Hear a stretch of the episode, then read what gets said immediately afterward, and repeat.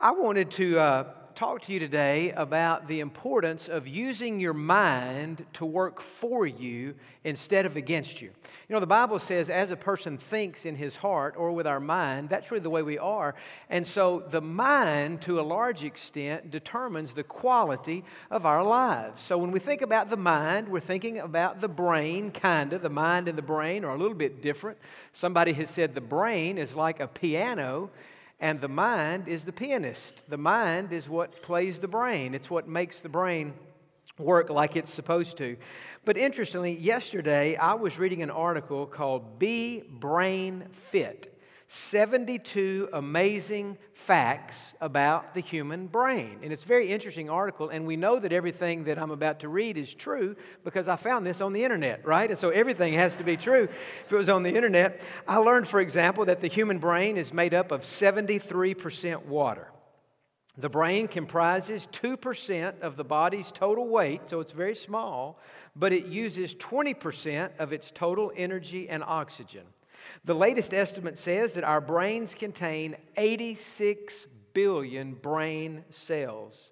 25% of the body's cholesterol is in the brain. So, did you know that high cholesterol is actually good for your brain? In fact, studies tell us that high cholesterol will actually reduce the risk of dementia. Now, it will cause you to have a heart attack or stroke, but you'll be sharp as a tack when you go out. So you have to pick how you want to do it. Also, I was interested to learn yesterday that relying on a GPS, when you get in your car and you type in the address, if, if you rely on a GPS system to navigate you around town, that you lose your innate sense of direction. There are neurons in your brain that actually uh, kind of fade away because you're not using them to help you get uh, direction. Your brain's capacity to store information is unlimited. The brain is 30 times more powerful than one of the world's fastest supercomputers. They just took a, one of the supercomputers of the world and they began to compare it to the human brain as far as processing information is concerned. And they learned that the brain is actually much more effective than the computer. Of the thousands of thoughts that a person has each day, it is estimated that 70% of our thoughts, what they call our mental chatter, you ever feel like you're having a conversation in your head and you're kind of listening in to what people are saying up there? 70% of that mental, mental chatter is negative, it's pessimistic. And so that's certainly not good for us. And then I read something yesterday that I had heard before, but it was confirmed yesterday, and that is the brain cannot concentrate on two things at the same time. As fascinating as the brain is, and as amazing as it is, it can only focus, it can only concentrate on one thing at a time. And so, what I want to do in the message today is hopefully to help us to use our brain, to use our mind to focus on the right thing instead of the wrong thing. Now, when you have a problem in life and you're going through a situation, you have two options. You can either focus on the problem or you can focus on something else. Let's say it this way if you are going through a battle in your life, maybe a battle with, a, uh, with cancer or a battle at work or a battle in any other way, you can focus on the battle or you can focus on something else. And so today, I want us to think about how we can use our minds to work for us instead of against us. So, if you'll open your Bibles to the book of Revelation, we're continuing our study through this book, and what I have just given this morning is the strangest introduction that would ever be given for a sermon out of the book of Revelation. But I wanted to do it that way because it's a little bit different. And I want us to look at a passage this morning that is an interesting passage, but I, wanted to, I want us to look at it today from the perspective of how can this passage of Scripture in Revelation help me to view problems and difficulties in a different perspective. Now, in Revelation chapter 7, we've already dealt with this passage, but we read about the 144,000 Jews who were saved or who will be saved and converted to Jesus Christ during the tribulation. And in chapter 7, we read all about these. In fact, it says in verse 3 the angel said, Do not harm the earth, the sea, or the trees till we have sealed the servants of our God on their foreheads. And I heard the number of those who were sealed 144,000 of all the tribes of the children of Israel were sealed, and there are these 12 tribes. And so, we read this passage, and then beginning in verse 9, we read about all the Gentiles who will be saved during the tribulation, and we're left to believe that these Jewish converts to Christianity, after they get saved, they become witnesses, they become evangelists, and they begin sharing with others about the message and the gospel of Jesus Christ. And then we just kind of go on in the rest of the book of the uh, Revelation. In chapter 8, we see judgments. In chapter 9, we see judgments. We've studied chapters 10, 11, 12, 13. 13. Today we come to chapter 14, and the interesting thing here is that we read again about these 144,000 converted Jews.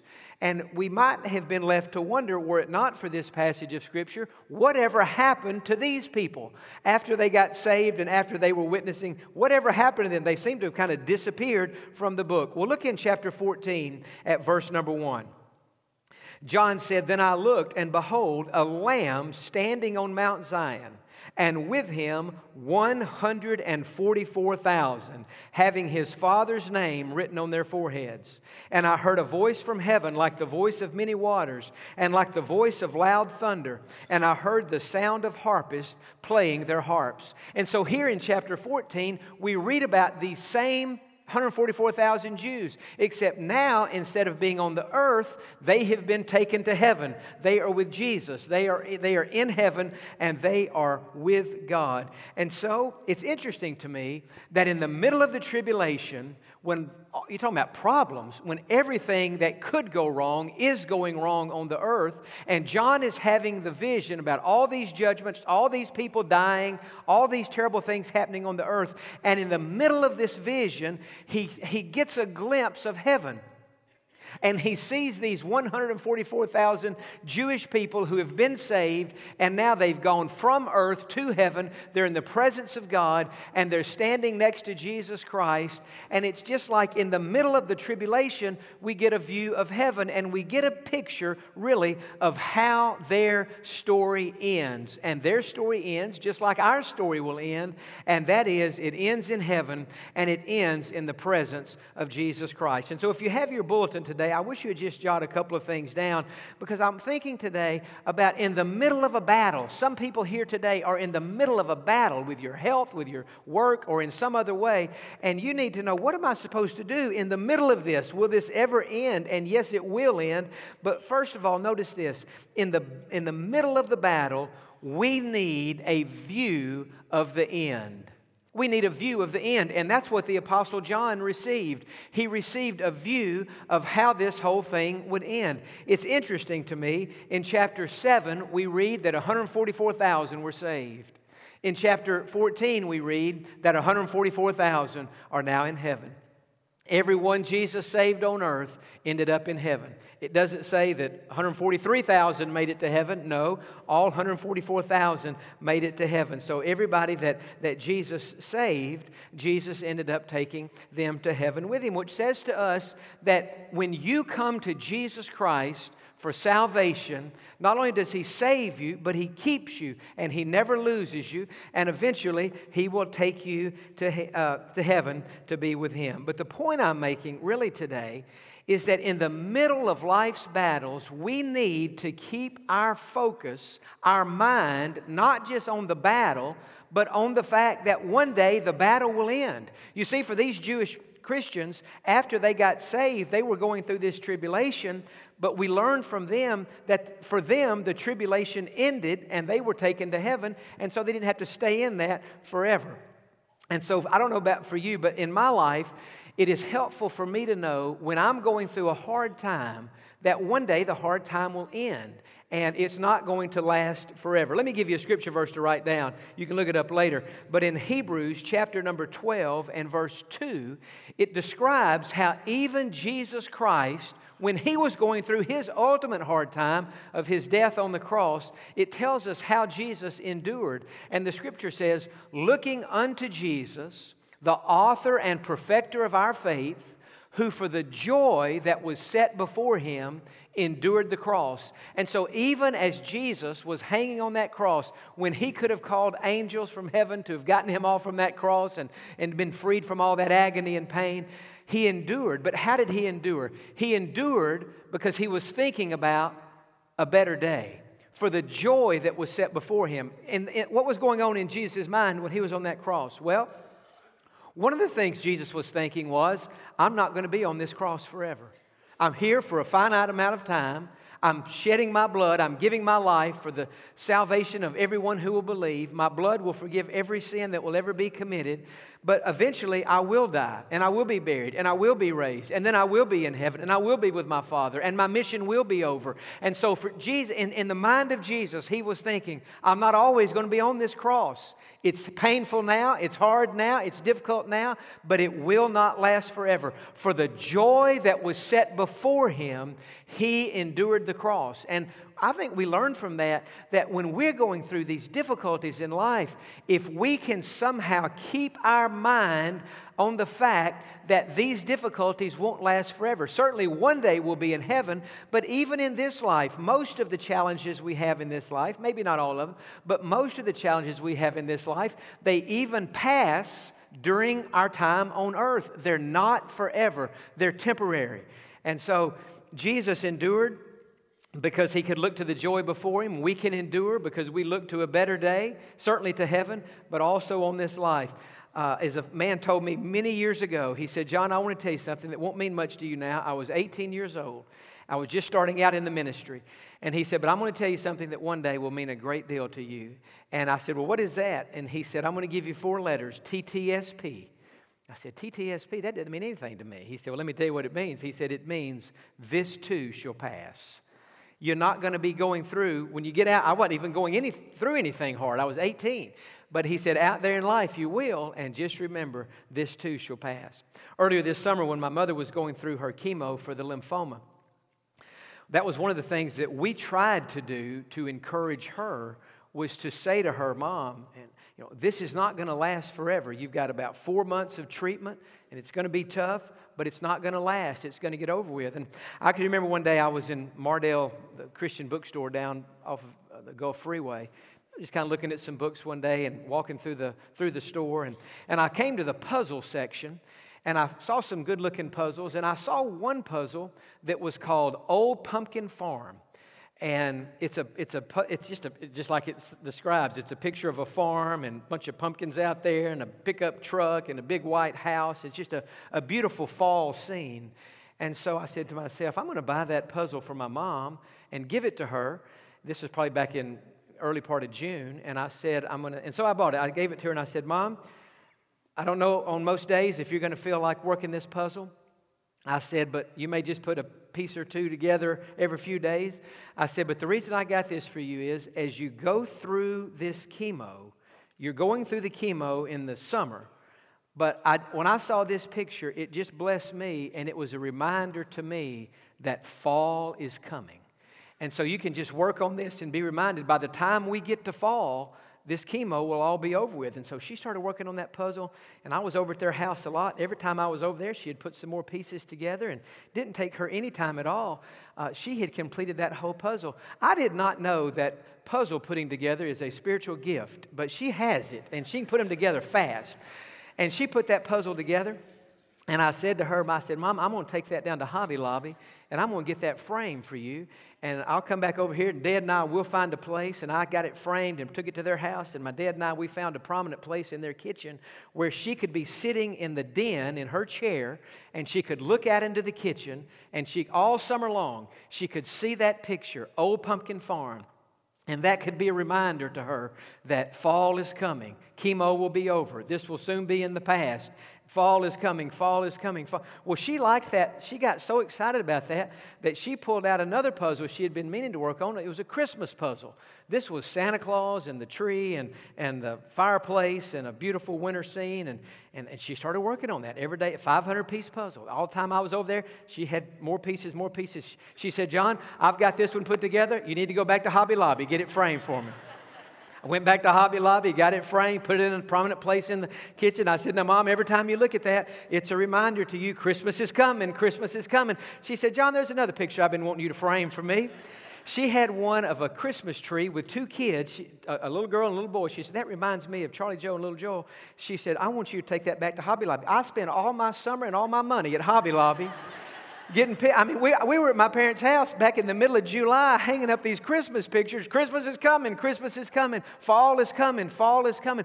But you know, I think that was not only good for her, I think that was good for us because it gave us something to look forward to. And what I'm saying to you today is as you go through your battles and your struggles and your difficulties, don't get so focused on what you're going through now that you fail to look beyond it and that you forget to remember that fall is coming.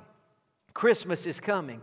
Ultimately, heaven is coming. And I think that's one of the reasons that God gave the Apostle John this vision. Put yourself in John's shoes. Not only was he having a vision of this tribulation period that was going to be so hard and so painful and so bad, but John was all alone on that island in Pat- on the island of Patmos there on the Aegean Sea having this vision. And we think about how lonely he must have been. But when he got a glimpse of these 144,000 Jews in heaven in the presence of Jesus, surely that encouraged him. And surely he thought, just as they are up there with Jesus, one day I too will be there. Because just like Jesus didn't lose them, Jesus won't lose me. He will keep me and he will get me safely home. So in the middle of the battle, we need a view of the end. Second thing we need in the middle of the battle, and that is we need to become increasingly more like Jesus.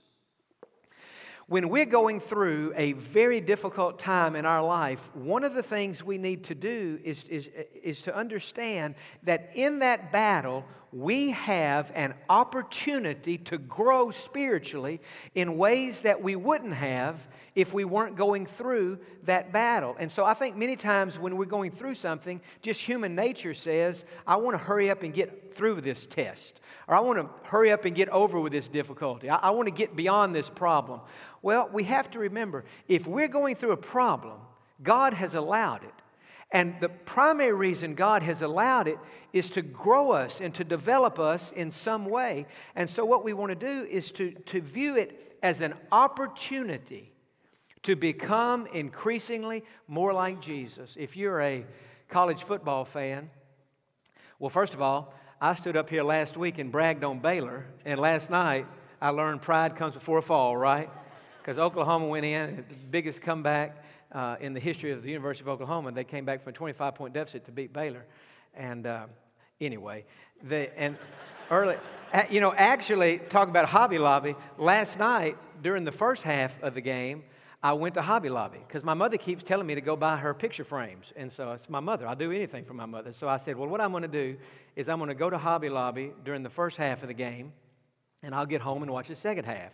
I should have gone to Hobby Lobby during the second half of the game and enjoyed the first half. But anyway, uh, Baylor got beat by Oklahoma. But earlier in the day, Alabama was playing, and their quarterback, whom I cannot pronounce his last name, his first name is Tua, and his last name is very complicated, and I can't say it. But Tua yesterday dislocated his hip, he broke his nose, he got carted off the field, and he had to be taken by helicopter from Mississippi to Birmingham to be treated by an orthopedic doctor, and his season is over.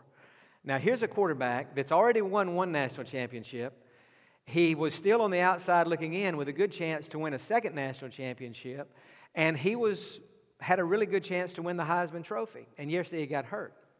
And this morning, before I came to church, I had the TV on while I was eating breakfast and had it on ESPN. And it said that Tua, after that terrible injury yesterday, sent out a tweet on his Twitter page. And the tweet says, God always has a plan. God always has a plan. And when I saw that today, I thought, you know, that fella's 20 or 21 years old. He's got it figured out more than most of us who are older than that. But, the, but what he's saying is right. God always has a plan. And so you have to apply that in your life. Whatever it is that you're going through, God has a plan. And you have to view this difficulty or this discouraging time in your life not as something to just rush through, but as something, as an opportunity to grow. And I can think about times in my life I've been through things and I've said to God, I say, God, I just pray that you will here's how I, I guess it's because I grew up in East Texas, but I say, God, I just pray that you will milk this cow dry and teach me everything I need to know and show me everything I need to learn. And God, don't let me go through this and miss something that I desperately need to know in my life. What I'm saying is that in the middle of the battle, we need to become increasingly more like Jesus. And so as I think about these 144,000 Jews, the amazing thing to me is not only that they got saved in the first place, and not only that they all made it to heaven safely, but the amazing thing is how much they loved Jesus Christ and how close they were to Him. Now, you see in your bulletin today, I've listed out five qualities that these Jewish, these converted Jews had.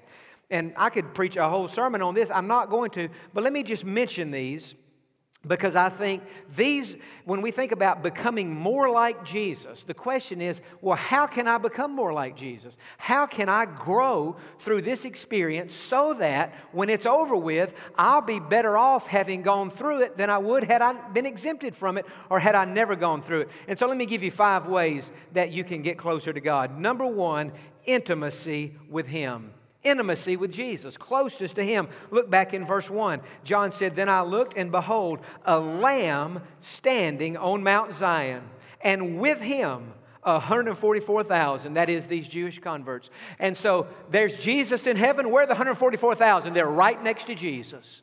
And that says to me that in our lives, we need to be that close to Jesus. Nothing between us and Jesus. Intimacy with Him. That difficulties wouldn't drive us from Jesus, but they would bring us to Jesus. And that's the idea here. The second thing we need to grow is worship of Him. One of the ways that we can grow spiritually is by worshiping God, certainly in our corporate worship by coming to church, but also daily and privately by reading our Bibles and praying and even singing songs to God. Sometimes we sing them here in church, sometimes we sing to God in our cars or in our homes. Look in verse number three. It says, They sang, as it were, a new song before the throne, before the four living creatures and the elders, and no one could learn that song except the 144,000 who were redeemed from the earth. So, what are these 144,000 Jews doing in heaven? They're not only close to Jesus, but they're worshiping Him, they're praising Him, they're thanking Him, they're honoring Him for saving them, for changing their lives, for getting them safely home. And that says to me that God values our worship of Him. Last night I was I have a few pastors that sometime I'll just pull up their Twitter page to see if they've said anything good. And one of the pastors that I pull up sometime, he pastors a church in Alabama.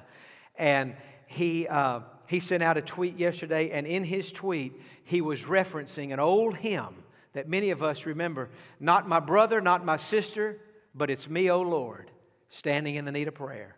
And when I read that last night, I just kind of got that tune in my mind. Not my brother, not my sister, but it's me, O Lord, standing in the need of prayer. And he said in his tweet, he said, You know, as a pastor, he said, I'm so aware of how many sins I have committed in my life that I don't feel comfortable standing before a congregation publicly and judging other people for the sins that they have committed. And then he quoted that verse, Not my brother, not my sister, but it's me, O Lord, standing in the need of prayer. So sometimes, God will just put a song in our, in our mind. I can remember one time when I was going through a very difficult time in my life. It was back before we had moved into the permanent worship center.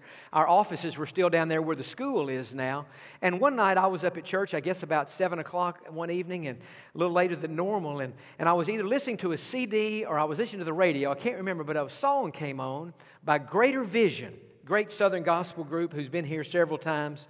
And. Uh, and the name of the song is God Wants to Hear You Sing.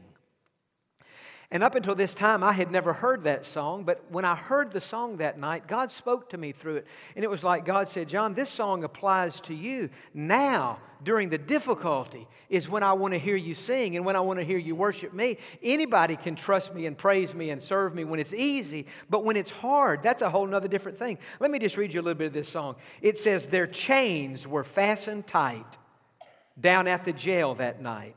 Still, Paul and Silas would not be dismayed. They said, It's time to lift our voice, sing praises to the Lord. Let's prove that we will trust him, come what may. The second verse says, He loves to hear our praise on our cheerful days, when the pleasant times outweigh the bad by far. But when the suffering comes along and we still sing Him song, that is when we bless the Father's heart. Now, listen to the chorus God wants to hear you sing when the waves are crashing round you, when the fiery darts surround you, when despair is all you see. God wants to hear your voice when the wisest man has spoken and says your circumstance is as hopeless as can be. That's when God wants to hear you sing.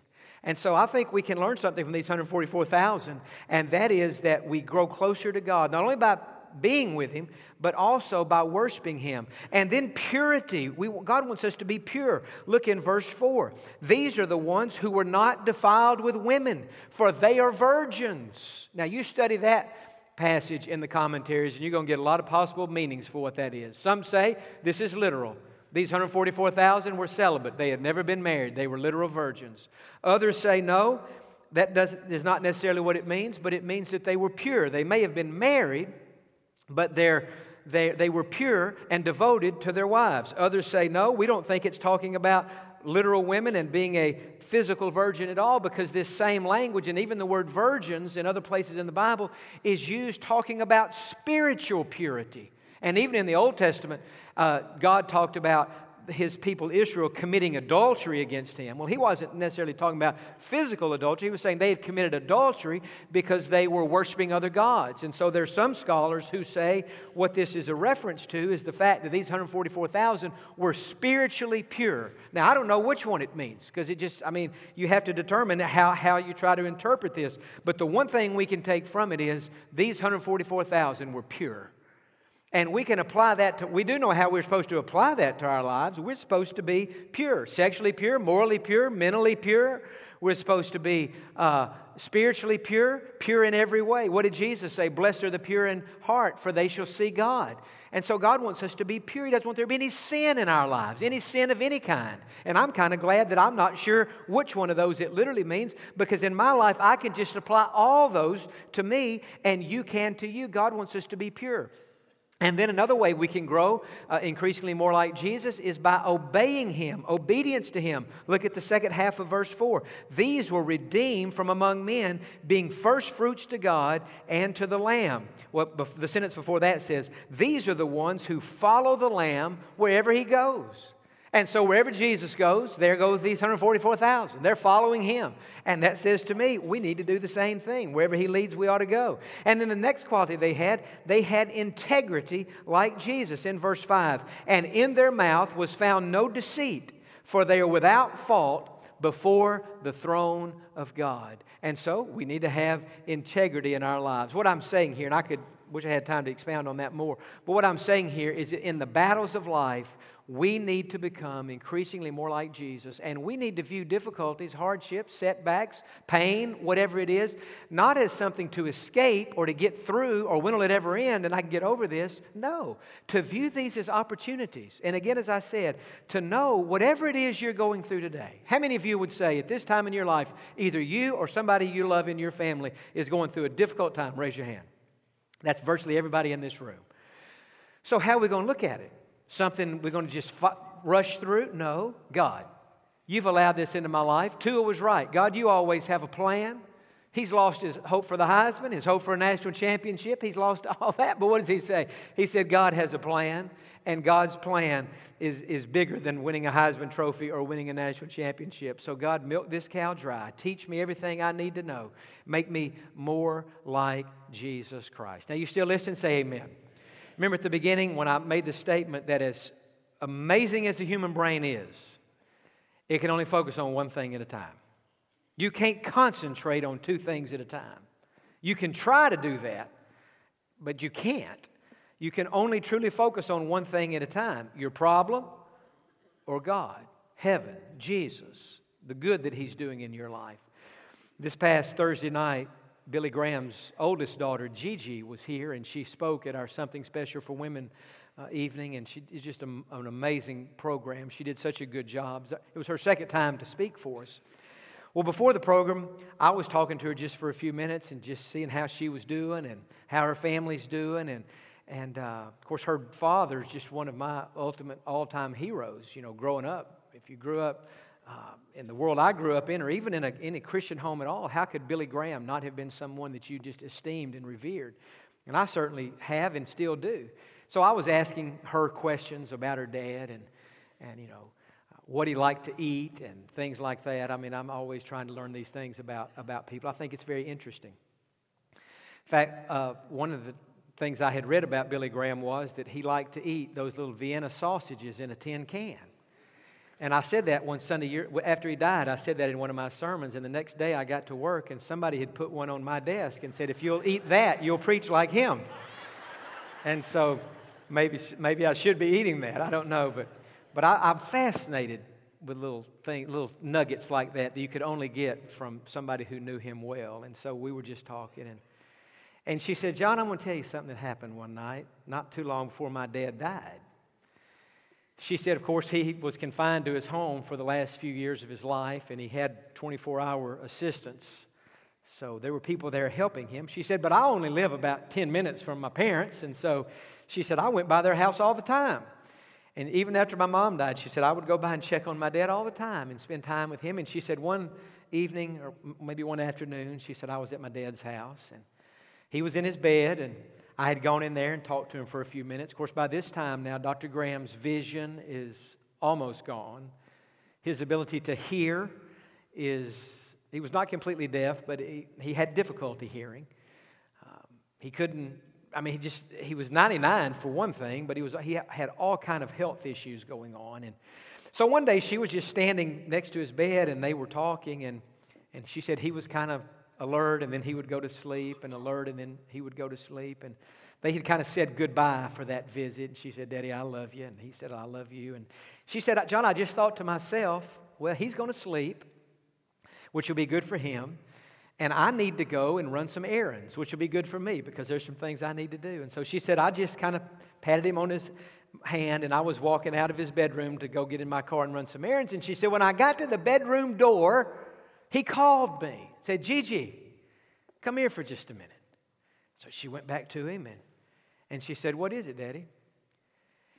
And Dr. Graham said, Gigi, this is totally out of the blue. He said, You have to remember to focus. And she thought that was a strange thing for him to say. And she said, Well, focus on what, Daddy? Now, this is Billy Graham on his deathbed. And he said, You have to remember to focus on the cross and on the person of Jesus Christ. And then he went to sleep and she left. She told me that story the other night, and it was like God took those words from her, from her dad and then to, to just put it in my heart and in my mind.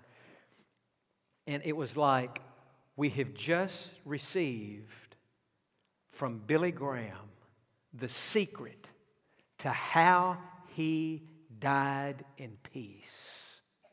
He was on his deathbed, wife already gone to heaven, kids scattered all over the world, can't do anything for himself can't even see much or hear much, and you wonder, what was on Billy Graham's mind? What was he thinking? How did he keep his sanity? And how did he keep his peace?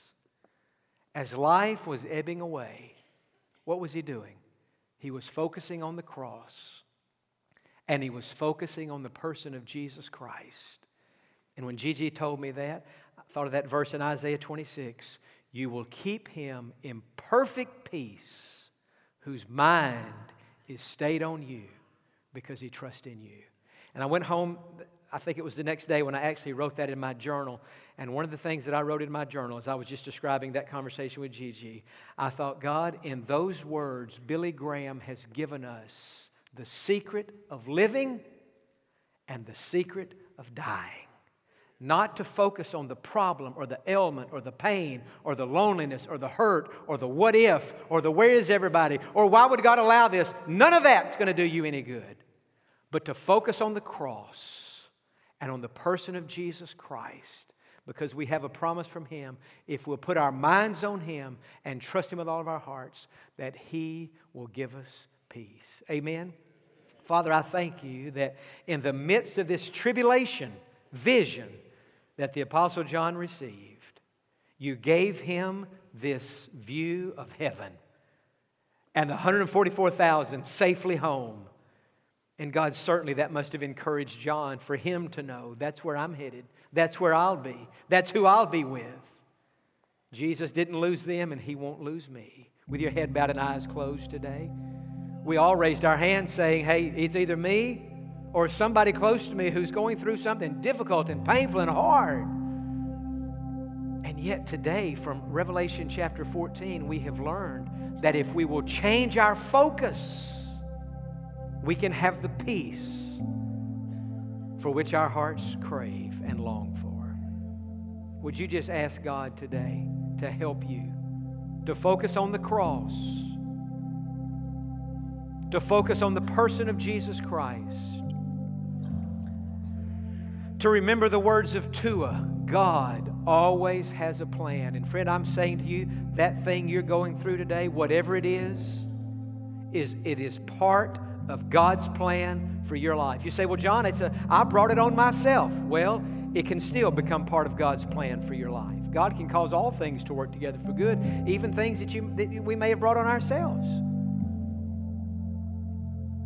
It's part of God's plan. May not have been part of God's original plan, part of God's plan now. How are you going to respond? What are you going to do? What are you going to focus on? Who are you going to seek to honor? Would you affirm your faith right now and say, Lord Jesus, I believe that even now you have a plan for me. And I believe that you're going to bring something good out of this situation that I'm going. Now, some here today, God brought you to this service so that you could get saved, so that you could receive Jesus Christ. That may be the reason He's allowed you to go through what you're going through now, to get your attention and to help you to see that you're not as strong as you thought you were. You're not as independent as you want to be. You're not self sufficient at all. You need Jesus.